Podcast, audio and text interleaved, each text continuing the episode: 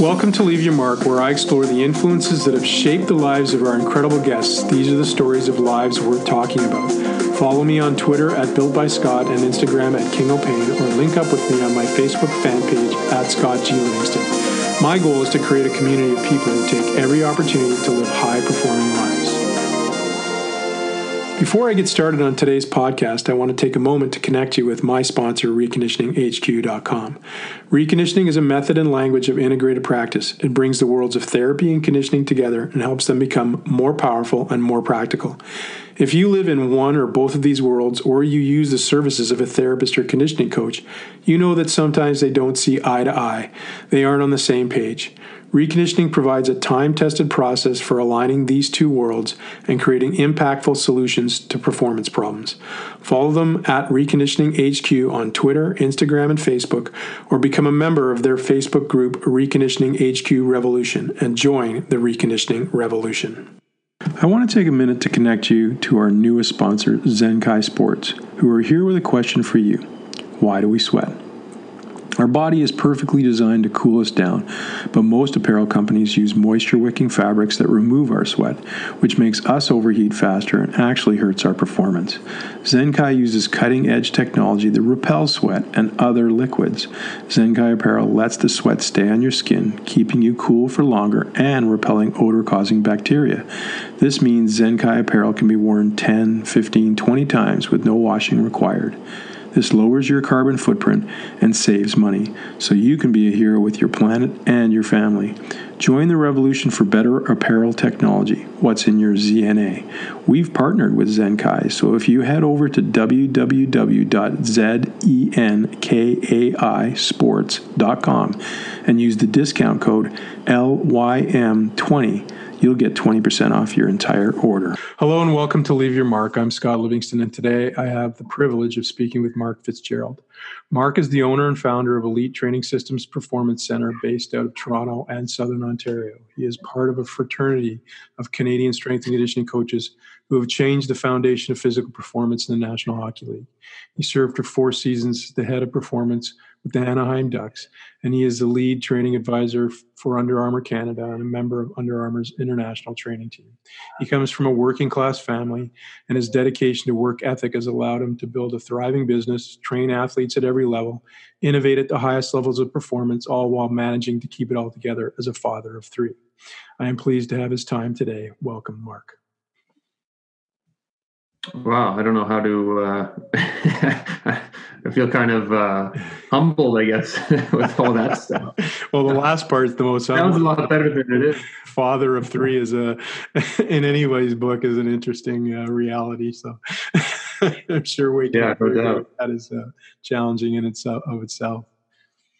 I li- yeah, you might hear uh, some rumblings in the background, so I apologize to prepare for this thing, I actually listened to you uh, chat with Brett Bartholomew a little bit, so it was uh, good to get a lot of insights into your your life and stuff. And I actually want to sort of pick up and not use kind of use Brett's uh, podcast as a little bit of an intro to you. And if people are who are listening to this, Brett's doing a great job with his podcast as well. And I think uh, he and Mark covered a lot of interesting things about Mark's life, but uh, what how have you grown as a coach in the past 15 years of, uh, since starting as a professional and and now? What what has changed about the way you approach your work now comparatively speaking to 15 years ago?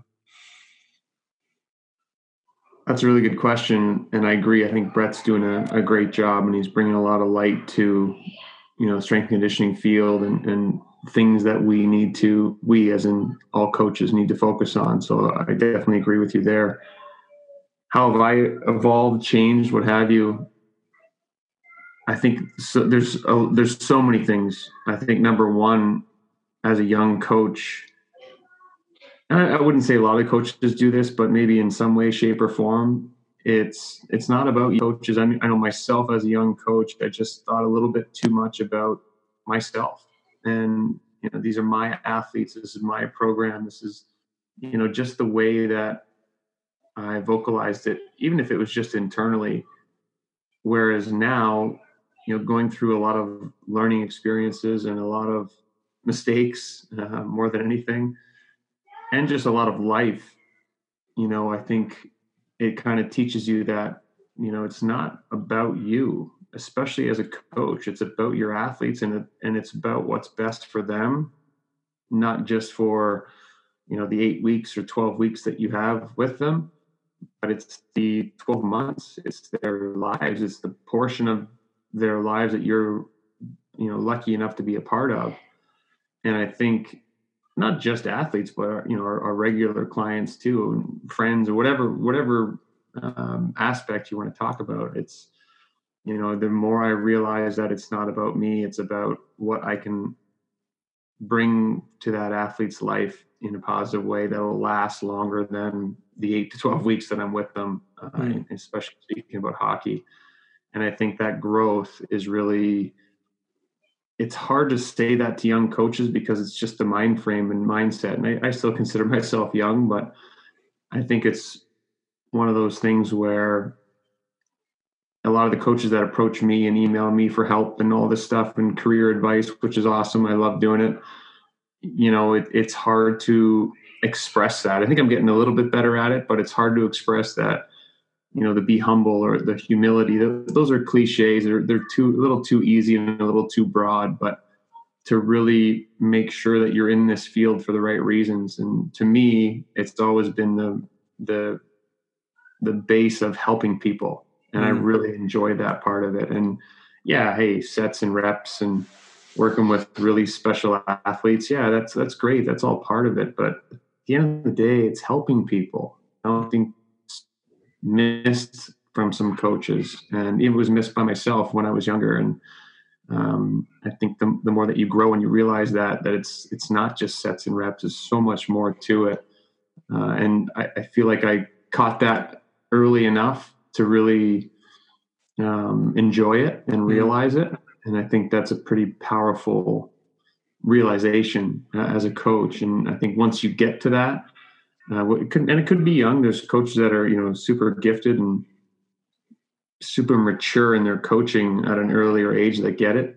I, I wouldn't say I was one of them. Uh, I, like I said, uh, you know, there was mistakes that I made in terms of relationships and stuff like that. But I think that's at the heart of it is just realizing that you are part of the process, and it's not about you. It is about what's in front of the athlete, what's best for the athlete, and I think that's a that's a big one for a lot of coaches. Is there a particular client experience, and you don't have to name names, but one that maybe really critically changed the way you look at things, or or affected you in a way that was maybe difficult, but also at the same time positive, or or growth, or life changing in some sense? I mean, there's so many. I think I don't know if one really comes to mind. I think there's you draw so take with you, or, or, at least I do.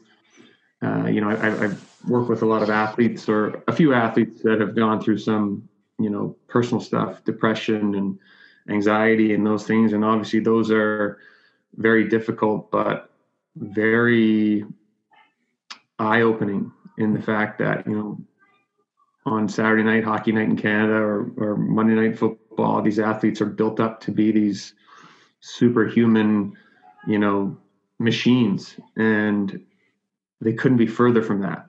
You know when you when you when you spend the time with them that guys like you you and me do you realize the fragility of it or you realize that um you know that they're just people. And yes they have great talents. They have you know superhuman capabilities in in, in a lot of things. Um but you know you realize the human aspect of it. And you know going through some athletes with the you know mental um, health related stuff was probably that was a big eye opener for me because again I go back to what I just said is you know they have a couple million dollars in the bank. They're they're well on their way to having a hell of a lot more you know they seem to have the life of that everybody wants especially if you're from a town like Whitby.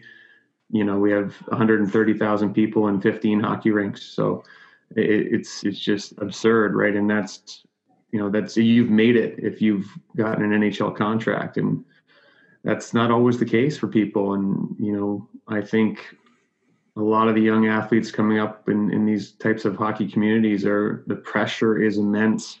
Mm. and you know it's something that I think about with my kids and my my 7 year old son is a good little athlete and you know, we get a lot of pulls. Oh, let, you know, make him play this sport, make him play club this, and in travel teams. And I'm I'm the furthest thing from that. He's going to play every sport. Uh, in my opinion, he's going to get exposures to all these sports and really develop his athleticism.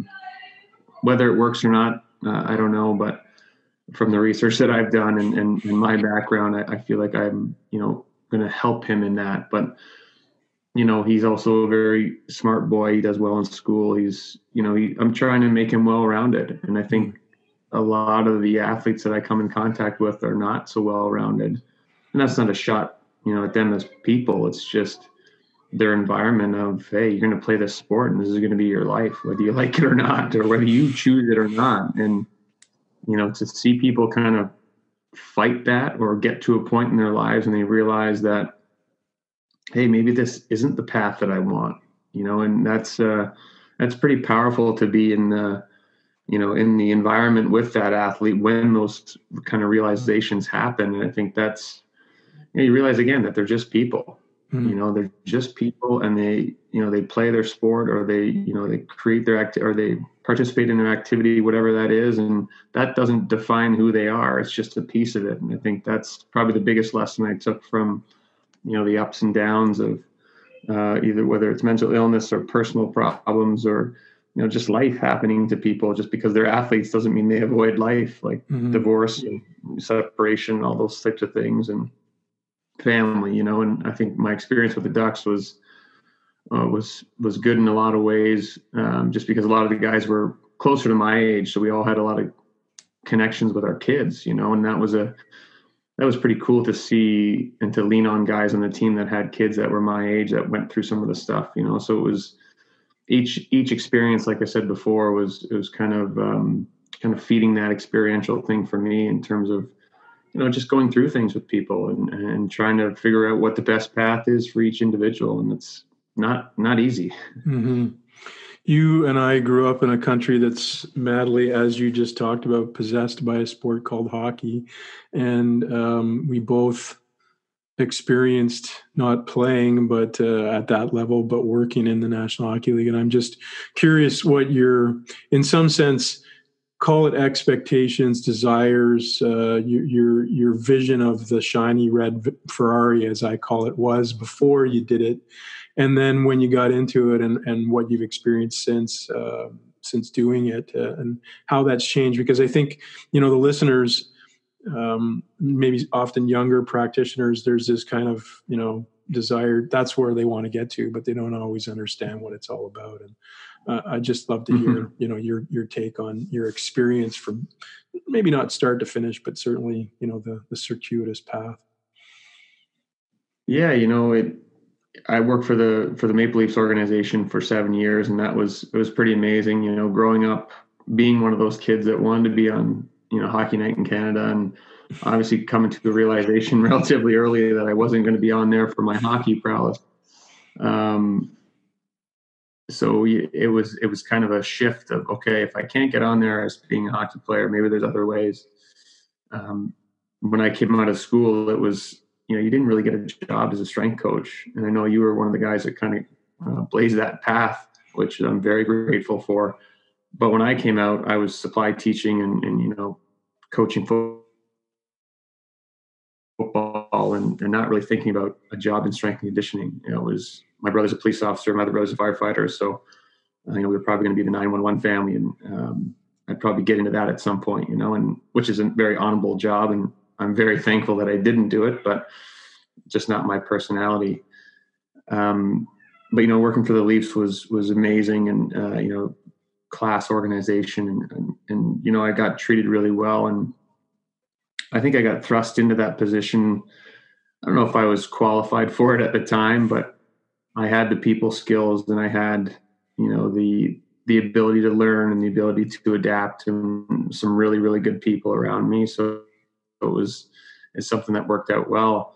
And by the time my time was done there, I was you know growing my business and, and looking to kind of move on. And I thought when I resigned there, I, I kind of left the team thing behind. I didn't really have any you know goals of kind of getting to the NHL. I just I saw it. I saw it with um, my boss at the time, who was the head guy for the Leafs, and all the stuff that he was going through, and it just wasn't, you know, as as glamorous as I thought it was. And um, you know, I, I kind of said in my head, yeah, I don't need to be in the NHL. I, I, I way rather like the private side, and I had people in the private industry that were telling me the same, like, yeah, don't do the team thing.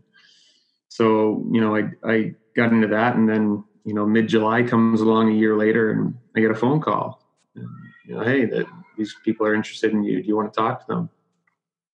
And you know what? I think I think I said in a in a interview before, but I think the decision to come to Anaheim, move my family, part of it was, you know, when I asked my wife, it was adventure. We have a young family, nobody's in school yet.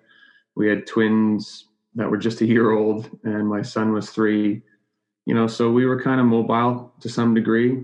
And another part of it was my ego. I'm not going to lie. That was, you know, hey, someone calls like that and offers you a pretty good offer. Uh, you know, it was it was tough to say no. And you know, I had a good business going, and and luckily I had really good people, and I still do. Um, and I think that was that made the decision a little bit easier as well. Um, you know, I got advice, and I know you're friends with him as well as Todd Durkin. You know, you don't you don't know if you have a business until you remove yourself from the business, and I think that was a in an odd way that was a challenge that I wanted to take. And you don't really get to do that too many times in business to say, "Hey, I'm going to remove you know the the guy that started this." And you know, I found out that I did have a business because I was able to kind of step away and it, and it kept itself going and, and it probably did better without me. So uh, that, was, that was a big plus. Uh, I should have done it sooner, I guess. Um, but yeah, so, you know, going and, and at the time when I got, when I said yes to the Anaheim job, we basically up and moved our family in 30 days, you know, and it was kind of a whirlwind. It was a whirlwind. And again, I think like I said before, it was some adventure, it was some ego for sure. And I also looked at it as, hey, I want to do something and give my kids a cool experience and, and stuff like that. I didn't really think, to be honest, about the the actual job because hmm. again, maybe there's a little bit of cockiness, but I felt like I could do the job. You know, I've done the job before. This is what I do.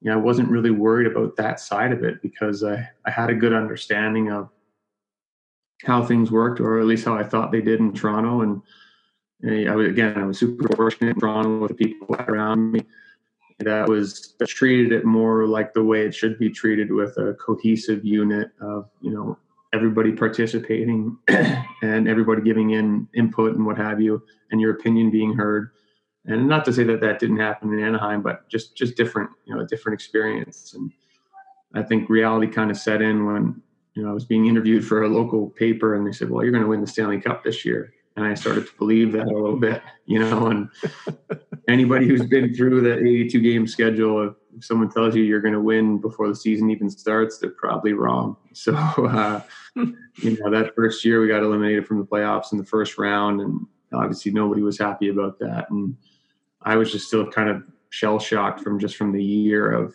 of, you know, being gone so much and missing a lot at home and um, you know, it was it was definitely definitely not what I thought it was going to be. You know, I didn't realize how much the travel at the at that level would be so so demanding. You know, getting home at four in the morning, getting woken up by these three at at six a.m. because they missed me. They didn't care if I slept. You know, so it was you know it was definitely an eye opener in that sense. Where Toronto, I didn't really experience that just because I only traveled a little bit in Toronto and I drove there every day. You know, it was just part of a commute. It wasn't. It was just different, a different experience. And mm. um, you know, the I, I, saw someone on your Twitter asked after you kind of posted our picture, and one of the questions from a young coach was, "I want to know how I get uh, as a young Canadian strength coach. How what's the pathway to the NHL?" And you know, I I don't laugh, but it's I wish I could talk to that coach and just tell him what it is like. And I've had some great experience, and I wouldn't trade it all anything for it because it's making me a better coach, better man, better husband, all that kind of stuff. But there are some realities that a lot of these young coaches don't understand, and the things that you have to put up with. And if it was just about strength and conditioning, that's so different. That's, mm. but it's not, and you know that as well. It's it's people managing. It's managing situations. It's it's management. It's you know it's load management if you want to call it that. It's you know it's all those things. Um, you know, so the, I think the biggest realization is that every organization is different and every team is different. Even every year is different. You know, I'm sitting in my office here and I got team pictures from all the different years and I look at each one of them and you know they're they're polar opposites from one year to the next. You know, yes, there's some consistency in some things, but most of the time it's just like it's starting fresh every year. You know, it's just like you wipe the board clean every year and it's whether it's play different players, different staff, different, you know, situations, whatever you want to call it. It's it's incredible how each year is its own, you know, individual thing. It's pretty wild. Hmm. How's the weight of the responsibility uh, to your athletes, to your team, to your family? How do you distribute that in some sense? Because each of those things, they're they have a weight to them. You know, you want to do the best job you can for the athlete. You want to do the best job for the team. You want to do the best job for your team and staff that you have at ETS and as a businessman. Then you want to do your best job as your dad, as a dad. How does that weight carry on your back, and and how have you distributed it in a way that allows you to continue to be functional, so to speak? Okay, a short break here to tell you about our sponsor, ReconditioningHQ.com. Reconditioning is for treatment skills and protocols and training methods and exercises, like an operating system on a smartphone is for applications. Fundamentally, reconditioning brings the worlds of therapy and performance preparation together in one systematic process that makes treatment and training systems more efficient and effective. Level 1 takes you through the fundamental assessment process and gives you a tactical approach to eliminate any issue that stands in the way of your client's progress towards quality movement and a healthy and high performing state. Level 2 goes deep on context, analyzing and understanding variable movement patterns, gaining clarity on key movement attributes, and being exceptionally precise about your interventions and strategies. It then links to the overall preparation program and becomes deeply considered of the context of that program and the environments of preparation. Finally, our reconditioning specialist mentorship is a completely virtual experience you can engage in from the comfort of your home that allows you to benefit from our 50 years of professional practice in a high quality community of practitioners. This eight week program walks you through how to apply this powerful operating system in your environment and your circumstances irons out all the question marks, and ensures you are ready to deliver the most effective reconditioning practice to your clients. Head over to reconditioninghq.com to see what our next courses are being held and when our next mentorship is starting. Join the reconditioning revolution. Mm, good question. Uh, I, I, wouldn't say I figured it out. Yeah, sure. yeah, a lot of coffee. A lot of coffee. Um, I think I'll start. I'll start at home, and I think I'm still working on that because, you know, I, I love what I do. I, I, really do. I love coaching. I love, you know, helping people. Like I said, and uh, yes, it's a unique way of helping people, and it's you know, well, pro athletes and this and that. But really, is at the end of the day, it's it's still helping people, and I think that's. I always kind of go back to that. You know, if I get into a situation that's overwhelming or what have you, it, it's I like helping people, and part of those people is my family, and, and making sure that I'm present, and you know, having some, I guess, downtime from in the in the last little while after not going back with Anaheim. It's it's been pretty amazing because I've been around, you know, I've been around, and my kids notice it. I've I haven't missed a single hockey practice mm-hmm. with my son, and you know, as before, I would I I remember missing, you know, three weeks of games because I was gone and just the way that our schedule worked and no complaining, but just that was the reality, you know, and I think being home and being present and you know, something on my wall right now is be where your feet are. And I'm working on that. And I'm working on being where I am, being present. And there's a lot of different ways to say it and what have you. But for me, that's be where your feet are. And I've been really trying to do that lately. And it's, it shows you know it mm-hmm. shows in my relationships with my kids and you know when you get off a two week road trip and you're tired and you tend to be a little more snappy and a little more uh, easily aggravated, or at least I do. And you know, I don't find myself doing that anymore, and that's to me that's very it's a good thing. It's a very positive thing. Um, so you know, managing that with with when I when I was with the team was very difficult. You know, and um, because of the you know the pressure of the rink and the game and the team that doesn't leave. You know, and I'm not very good at not bringing it home.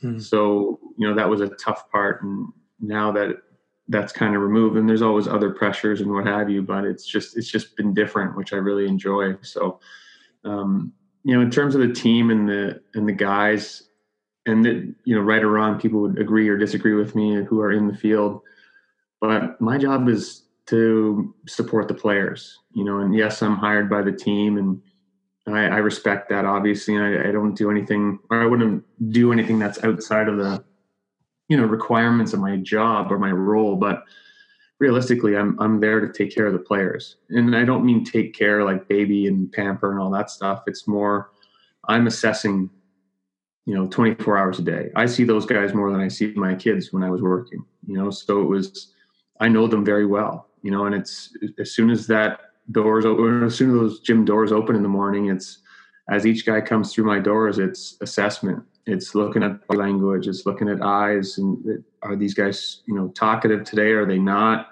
What's going on? You know, and I think that was for me. It was less about strength conditioning. It was more about just building those relationships with the guys, so that when I did implement strength and conditioning things, that I knew it would be done you know, and I knew that that trust was there because I took the time to get to know the guys more so than I worried about sets and reps or technology or whatever. And I think that was what allowed me to have really strong relationships with the players and still do. And you know, I think that is that's a lot. You know, that's a lot to take home with you when you're managing 25 guys on the roster plus staff plus management and then you're coming home and you're managing three little people who are you know looking up to you and and looking at you for basically everything. obviously, the the wife part is an important one too, making sure that uh, you know she's happy and and doing her thing, and I'm supporting her, which i am sure I'm not going to win Husband of the Year award, but um, it's right. It's probably more about effort than anything else. Um, so I think you know the balancing, or I mean, I hate that word. I think the I try to see, you know keep in a rhythm, you know, the mm-hmm. work life rhythm, and you know try to take my son to the rink whenever I can when we we have the ability to do so, so he can come and see what I do, and you know all the players know who he is, and uh, that was big for me. Just that integration of home and, and work, uh, just to kind of alleviate some of that stress or you know displace it for at least a few hours, whatever you want to call it. But it, it's constant, and I think that's again those I spoke about before with the young coaches asking or aspiring to be in the NHL. It's it is a full full time job and it doesn't leave just because you have an off season. If you don't make the playoffs and you're done in april it doesn't really mean anything because it just means that there's more player visits there's more stuff to do there's more panic around the following season or the the season that's coming up. There's more there's always something and it's mm. there's never really a lot of true true downtime because it's it's a, it's a business too right? It's the way that these teams work now. It's you know, trying to get their guys on the ice all the time, trying to, you know, player development is that role is massive now. Whereas uh, you probably didn't even have anybody when you were in the game. You know, it mm-hmm. was, it's incredible how much it changes and how much organizations just do more for the sake of doing more. Mm-hmm. You know, mm-hmm. because they're trying to keep up with the teams that are you know winning and what have you. But I think that that you know that's another myth of this job is that it's oh it's weight room and go home. Or it's you know oh the summertime program send a program and you know make sure that they're doing it. And like no that's not how it works. It's constant babysitting and not babysitting it's a bad way to put it but sometimes it is. Um, you know hockey athletes are, are pretty phenomenal guys for the most part and pretty down to earth. So it's a lot easier to you know not convince them but sell them on programs and sell them on hey you should work with this, this therapist or hey let's cut some weight this off season. You know, and again, it goes back to those the time I spent initially building the relationships and building the trust and what have you. But yeah, I, I don't think it. I think being in the rhythm of trying to you know, weigh different things throughout the season of, you know, what you're going to pay attention to or what you're going to put effort to, I think is probably what probably got me through mm-hmm. in that you worry about everything all the time. You're just going to turn into a big ball of stress. And I've seen it happen. Seen it happen right in front of me. So uh, I think I, I'm lucky to have good people around me to kind of keep me in check in that sense. How did you deal with like I'm I'm curious and maybe it was different for you because of the sort of the generation that we were in the league at different times sort of thing but the to me the when I worked in the league there was this kind of ass you were you were working with replaceable commodities versus assets and I think that's changed mm-hmm. a little bit in the last little while but talk to that a little bit like this you know and i'm sure it was different from the a to the n you know in the sense that the ahl was a little bit more of a development sort of uh, attitude uh, certainly you had your vets around who who weren't going anywhere but most of the time the guys were aspiring to go to the next level was that a challenge for you when you had worked in the a and and, and there was more of an asset management sort of approach and then you got to the nhl and it was more like these guys are it's a like you described a business and these guys are commodities and and maybe there wasn't as much of that, or maybe there was. I'm curious. Yeah, it's funny. It just depends. Mm-hmm. You know, it, it, depends on how the organization views the person. Mm-hmm. You know, if it's a guy that they just drafted and they're everybody's excited about him and they want him to do this, this, and that, then he can do no wrong. You know, and he this the the level of um, you know forgiveness that is given out to that athlete for a certain period of time is massive, massive. If they make a mistake, then okay, what are we doing to help it? Have we done enough? You know, and mm-hmm. then literally a year to a year and a half later, if it's not going the way they want, it's like, oh, this kid's a jackass and this kid's this and not doing his work. And I'm like, oh my God, we loved this kid about eight months ago. What happened? You mm-hmm. know, and I think they most organizations have a pretty distorted view of development. I think there's a few that are doing a really good job, and it goes back to a, a strength conditioning term, I believe, of slow cooking. You know, it's like long-term athletic development. You know, we had guys. I, I tried to preach to our GM in both places that, um, you know, we want consistent improvement. We want somebody improving in all these buckets every year for our testing all the testing that I did was athleticism based. You know, we never lifted any weights during testing. I am not a believer in that. Some people are. That's great and whatever. I I want to show and showcase athleticism because I can't teach hockey. That would be a very terrible idea. But I can I can I can add to athletic traits. You know, bigger, faster, stronger, power. You know, flexibility, durability, all those things. I can speak to all that. But I'll let our hockey coaches teach hockey because you know the staffs that I've had the ability to work with have been amazing. You know the, the insight and the coaching intuition made it incredible, and I'm sure you have experienced that too. Mm-hmm. Um, but I didn't want to, you know, blur the lines there. And I said to our our our coaches in both places that all I want to see is improvement throughout the period of time. Most entry level contracts are three years. I just want to see someone improving in every aspect over those course of three years that tells me that they're maturing as athletes.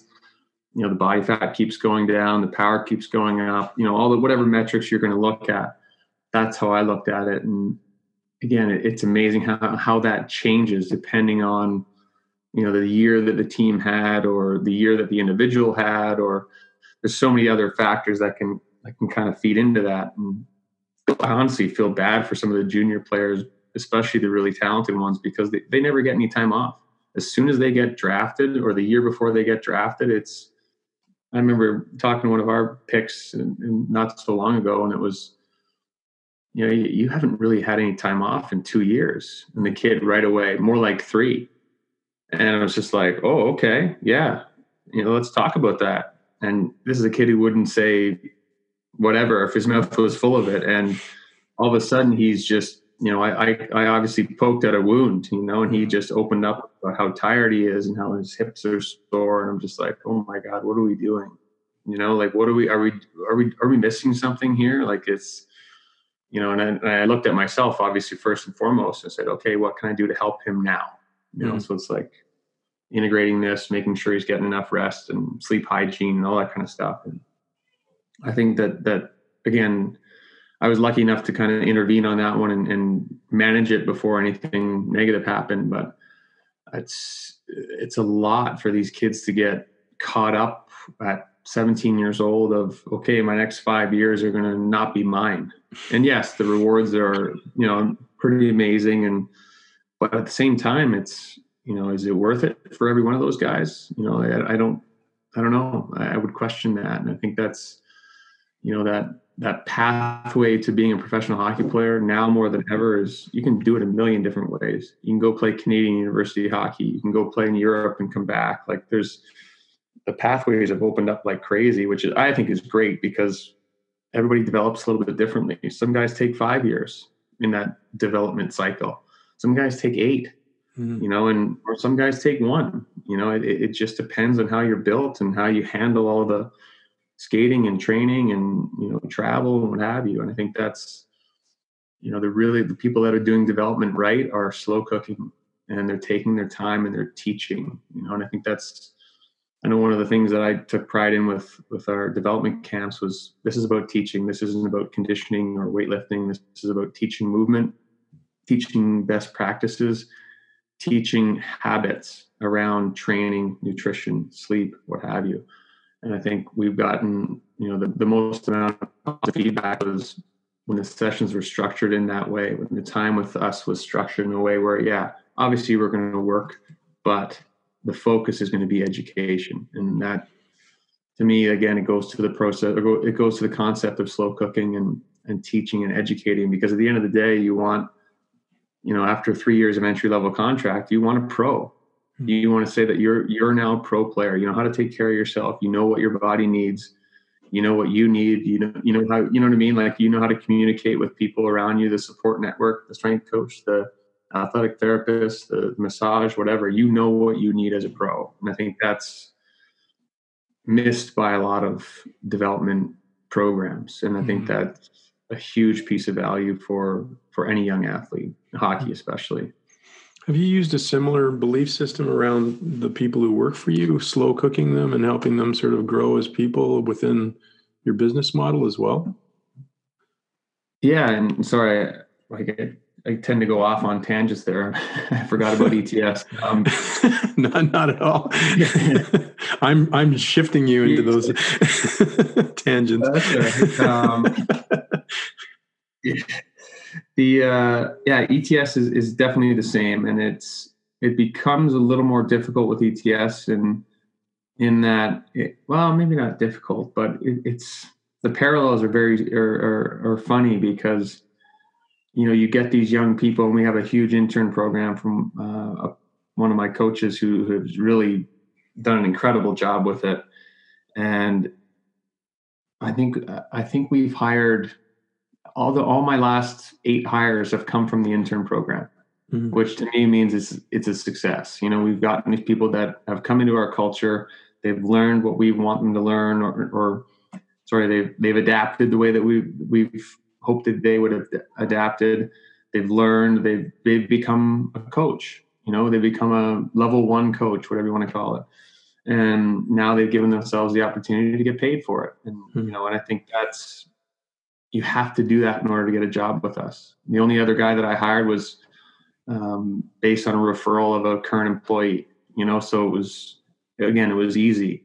Uh, but keeping everybody in house and slow cooking them for a couple years, it's to me in, in the private side, it's almost an it's almost a necessity because if I were to hire somebody from uh, you know outside our organ, organization, but outside our you know little um, blip on the radar. It's it's the whole teaching and assimilation process as to what we like to do is it's tough and it's a lot of work and it's a lot of man hours and as you know in a small business you don't always have that luxury you know and it's i'd way rather have a coach that is not as technically sound um, but knows the culture knows how to act is responsible all those other things and is just a good person I'll give them way more opportunities because I know they can learn. Whereas you get someone who comes in is already have a has a fixed mindset on what they think strength and conditioning is. Is I don't want those people in our gym. You know, I want people that want to learn, that want to be wrong a lot, and you know that are willing to kind of put themselves out there. When our interns first start, um, haven't done it in a little while now, but I would always, you know, hold a little open Q and A session for them, and they, they get me ask ask me some questions and stuff like that. And they all, you know, how do you uh, how do you work with pro athletes? I'm like, well, you you teach the 12 and 14 year olds how to train first, and you get really really good at it. You do it for a long time, and then hopefully you get an opportunity. And that's obviously not the answer that they want to hear, uh, you know, but it's it, it's one that I'm not shy in saying because I truly believe that it, if you can't coach the simple, simple stuff really, really well, you don't have a hope in hell in, in coaching the technically extravagant or, or whatever uh, complicated things at a high, high level because mm. you got one shot. And especially if you got some of these athletes that just they want to know, they want to know the ins and outs. They're very technically proficient. They don't want to. They don't want any of the BS. They just want the goods Mm-hmm. if you can't deliver on that in a simplistic way, eh, you're going to lose them.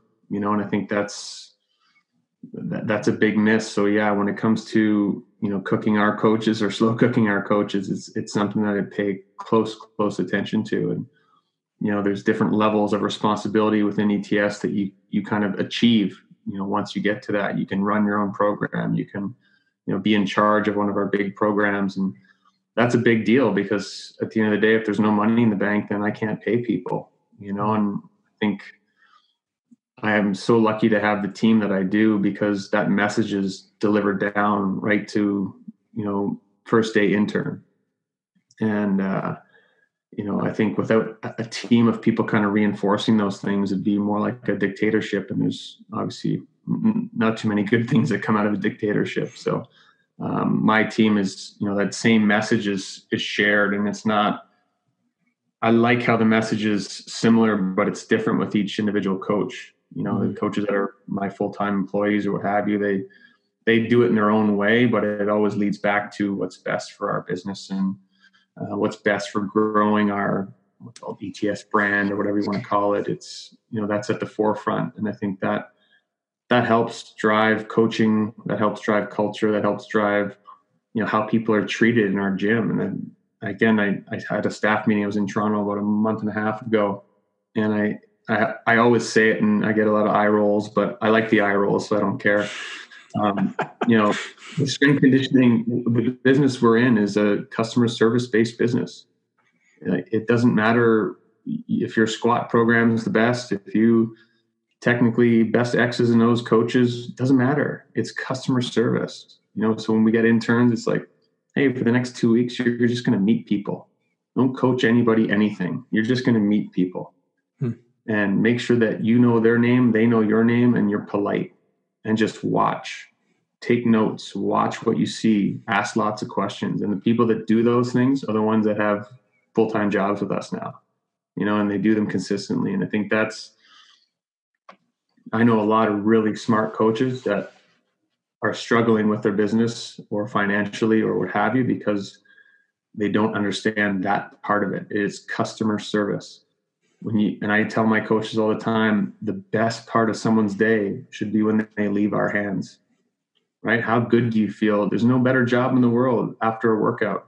Like that that the high, the endorphins, all you know, all the physiological stuff, but you're the best part of someone's day make sure you realize that you know mm-hmm. like you're the literally the best part like yes there's amazing jobs police officers firefighters but they see some terrible stuff and they have to deal with some terrible stuff not to say that they that's all they do but you know for us it's we get to kind of kick off people's days or you know end people's days on a really high note or you know help somebody achieve a physical thing that they didn't think they could you know so mm-hmm. it's just don't forget that. This isn't a mm-hmm. clock punching job. This is a customer service based job where you have an incredible opportunity to really be impactful in someone's life. And even if it's just for an hour so sometimes that's all people need. Usually, it's all people need. Here again with another word from our sponsors, Zenkai Sports, who want to let you in on a little secret. Performance apparel hasn't changed much in the last 20 years. Most apparel is still based on moisture wicking synthetics, which not only make you more overheat faster, but are toxic for your body and the environment. Synthetics don't biodegrade, so that stinky workout shirt you have to throw out after six months, it lasts for thousands of years in landfills. Zenkai is the only cotton based training apparel on the market, keeping your body safe from those scary petroleum based synthetics found in most workout gear and giving you that extra edge when it counts. Be a part of the solution and join the revolution for better apparel technology at www.zenkaisports.com. What's in your ZNA? For 20% off your entire order, please use the discount code LYM20. Speaking of uh, you know being impactful in people's lives. Who's who's left an impact in on you in terms of influencing your career or uh, the professional that you are today um, that that you sort of looked up to or or gained measure from in some sense? Well I, you know what? I'm really lucky. I think i have uh, a, a large amount of people that i look to and continue to look to for advice and um, you know, I think you go through different phases of mentorship, whether you, you know, technical mentorship from guys like Stu McGill and um, Mike Boyle, obviously, you know, guys that are showing you how to, you know, take care of people in terms of the X's and O's and, and making sure. Even a guy like Charles Poliquin, I, I, I followed for a long time because I believed him in what he was doing and how intelligent he was and the way that he was doing things and the way that he would explain things really resonated with me. Um, you know, I think that on the technical side, there's there's so many people that are doing amazing things that are uber talented. But on the life side, I think again, a guy like Mike Boyle, uh, a guy like Todd Durkin, who, you know, they're slightly older than me and they've been through some things. Um, and you look at for me more than anything, especially for guys like Mike and Todd, you look at not just their gym business and their you know their professionalism or their um, their career necessarily, but you look at the relationships they have with their families and their kids and their how involved they are in their kids' lives, and and to me that's that's success. And you'll see coaches in our industry that you know are doing really well financially, but they're an absolute mess otherwise. You know, and it's I don't know. I, I, I don't want that. I'd rather have, uh, you know, the family thing figured out. And, and yeah, I want to obviously want to be successful in business, but I think it's hard to kind of do one without the other, you know. And I think that's, or it's it's a lot less fulfilling, and it's a lot less, you know, it's a little more empty if you're just, you know, looking for money and looking for um, accolades and what have you. Um, I, I think really to the guys that have achieved that work life rhythm uh, are are the ones that I kind of aspire to now more than ever. I think as a young coach, you know, you you you look up to guys that are just big time, you know, that have made it, that are in the NHL or in the NFL or you know, training lots of uh, people privately or what have you. But uh, realistically, I look for for me, it's more: are they well rounded? You know, do they have other aspects of their lives figured out? you know, I, every time I went to Boston, I'd, I'd, go have lunch with Mike Boyle, and um, you know, he's one of those guys that just he thinks so far outside the box in terms of yeah, the gym business. He's gonna, I think he's coming up on 20 years next summer, or 20 or 25th summer at, at Mike Boyle Strength Conditioning, and which is incredible. But he said to me, you know, he's got other interests. You know, he's got other business even that you wouldn't even know about that and to me i love that because that just shows again the fitness business is great but i want to divide i want to diversify. I want to make sure that i'm making money in other areas and, and growing you know my business acumen in other areas and making sure that um, you know that i'm not just tunnel vision on fitness. And yes so obviously fitness is predominantly in my life but a guy that i really look up to is uh, matt shear he's the um, uh, he runs Under Armour Canada. So he's a vice president of Under Armour globally. Him and I are good friends, and obviously have a long-standing relationship with Under Armour. Um, and, and a big part of it is to do with him. And he was a guy that you know, hey, I want to open a gym. This is obviously a long time ago. And he said, all right, here's a business plan 101. This huge, like old school uh, computer program that I had downloaded onto my laptop. And it probably took me, it took me months. It took me months to do it, to go through all the SWOT analysis and to all the numbers and all this stuff. And I think I probably presented it to him six or seven times, and every time he's like, "No, this is this doesn't make sense. No, you're not doing this right." And he pushed me to do the business side first and do it properly, so that it was a money making business, not just, "Hey, I got a gym. You know, mm-hmm. come up, come over and train," or you know, "I won't charge you." You know, stuff like that, which happens a lot in our field. You know, and there's nobody that doesn't pay at our gym. Even my brother he may pay in other ways because he teaches us uh, CPR certification or whatever, but it's it's a business. You have mm-hmm. to treat it as such. And when I finally did a good job with it, and you know, he kind of gave it his stamp of approval, I was lucky enough to get partnered up with uh, a businessman who helped me out financially, who forced me again to treat it like a big business. We had a three month rolling forecast. We had, you know, spreadsheets on top of spreadsheets, but it it it built our business, you know, and it, it, it made it pretty. Hey, you can see what's coming in in the next three months. You can see who owes us money. Like it's again, it, well, CrossFit didn't help, but people just randomly opening gyms and figuring people just show up. Like that's not a that's not a good plan, you know. And mm-hmm. I think having some mentors from not only the fitness field but from the business side of it too was was massive for me and still is. You know and as i look to kind of take the next step in my career and and see what's next for us and our family and even for me on the business side it's i'm glad i did those things because it it it broadens my uh, my focus quite a bit in terms of yeah obviously i'll be in the fitness world and what have you but i'm not going to limit myself to that i'm not going to limit myself to just fitness stuff because there's a lot of other ways to to you know grow and make money or create impact or, or whatever you want to call it. And I think mm-hmm. that's, I'm still looking for mentors. You know, I, I still try and even Mike, I was just on the phone with not that long ago and seeing what he's doing. And, you know, he's coming up on 60 now. And I'm like, well, where are you, where's your head at when you're 60? You know? And I think for me, it's, I'm a big planner and it's just like, I like having that perspective of, okay, what are you, what are you thinking about when you're 60? What are you thinking about when you're 50? you know where's where should my focus lie now i just turned 40 you know like what th- those are the type of things that kind of keep me excited about what i do and i think you know having people that influence that in a positive way is, is pretty powerful that's awesome i'm going to read this my segue point for my book that i discovered a number of years ago called the day you were born so this is your horoscopic purpose you're a taurus 3 may 12th correct you were born mm-hmm. your purpose is to believe in yourself and take your place as a leader, never losing touch with your sense of humbleness, which comes with the acceptance of fate. There is no great genius without some touch of madness, Edgar Varese. The Taurus 3 person has his own laws, and God help anyone who interferes. When talented, no one can touch them. Burt Bacharach is, an, is a musical league of his, of his own, and singer James Brown. Excessiveness can be exhibited since Jupiter tends to enlarge, expand, or support whatever it encounters. the Taurus 3 dynamic asks people to own their own importance. That is, to know their beliefs and not to depend on the opinions of others. They can be attuned to social change, and if truth and justice are their strengths, they might find themselves at the helm of a revolution. Determining their own boundaries is paramount in their growth, otherwise, they may feel overwhelmed and victimized.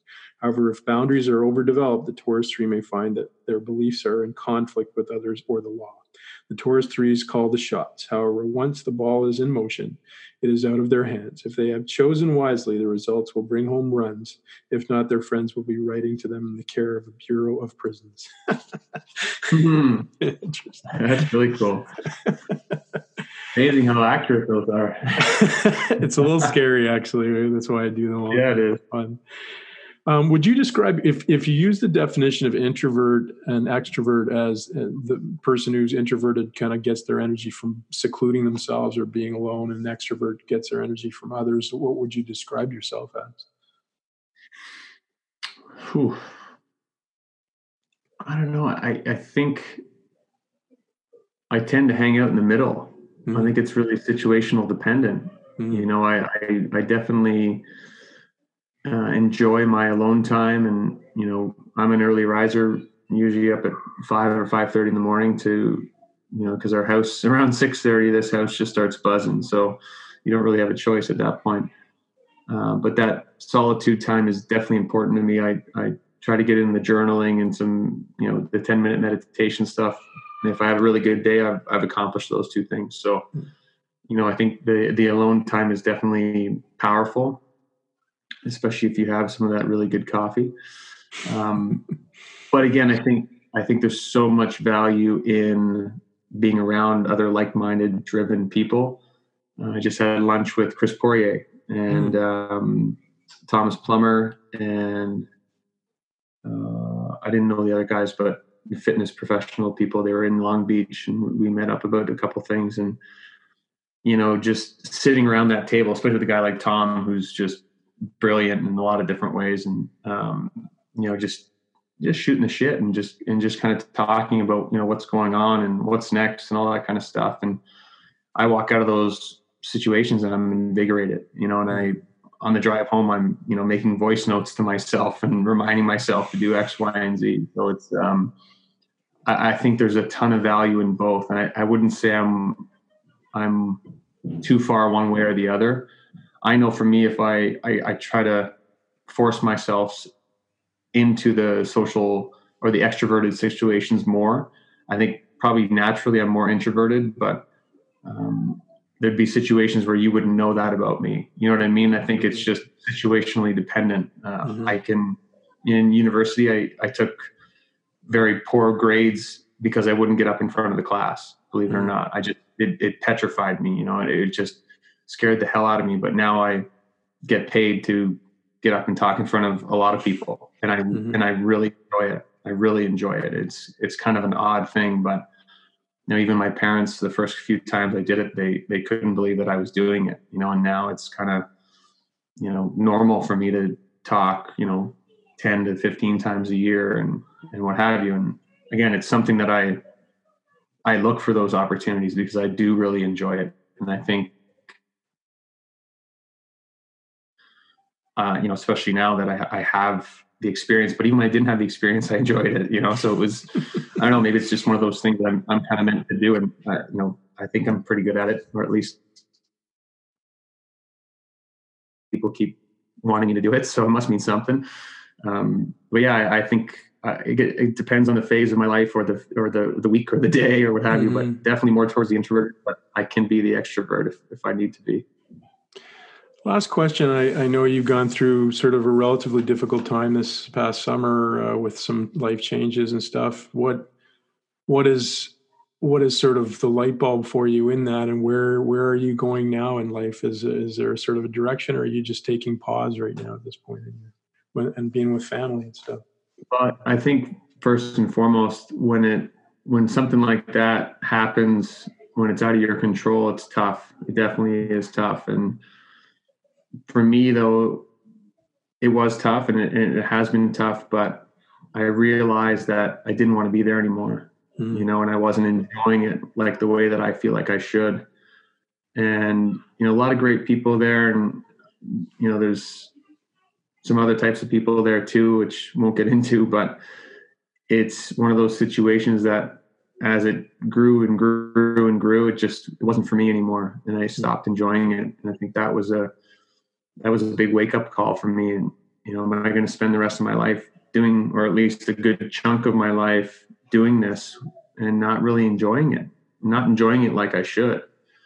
And I think a lot of guys are in that situation, whether they'll admit it or not. You know, I've had those conversations with other coaches around the league that, you know, you can't just quit, right? Like you can't just quit. And I was on the verge of doing that. And it was tough for me because I didn't want to leave that financial piece because I got a family to support, you know, and yeah, I make money from other areas, but you know, we're we're living here in California. It's an expensive place to live. You can't just, you know, throw caution to the wind and, and not have a job anymore, you know. Mm-hmm. So um, you know, when it did happen, I, I honestly I felt relieved, you know, because I can kind of take this burden off my shoulders and, and kind of move forward.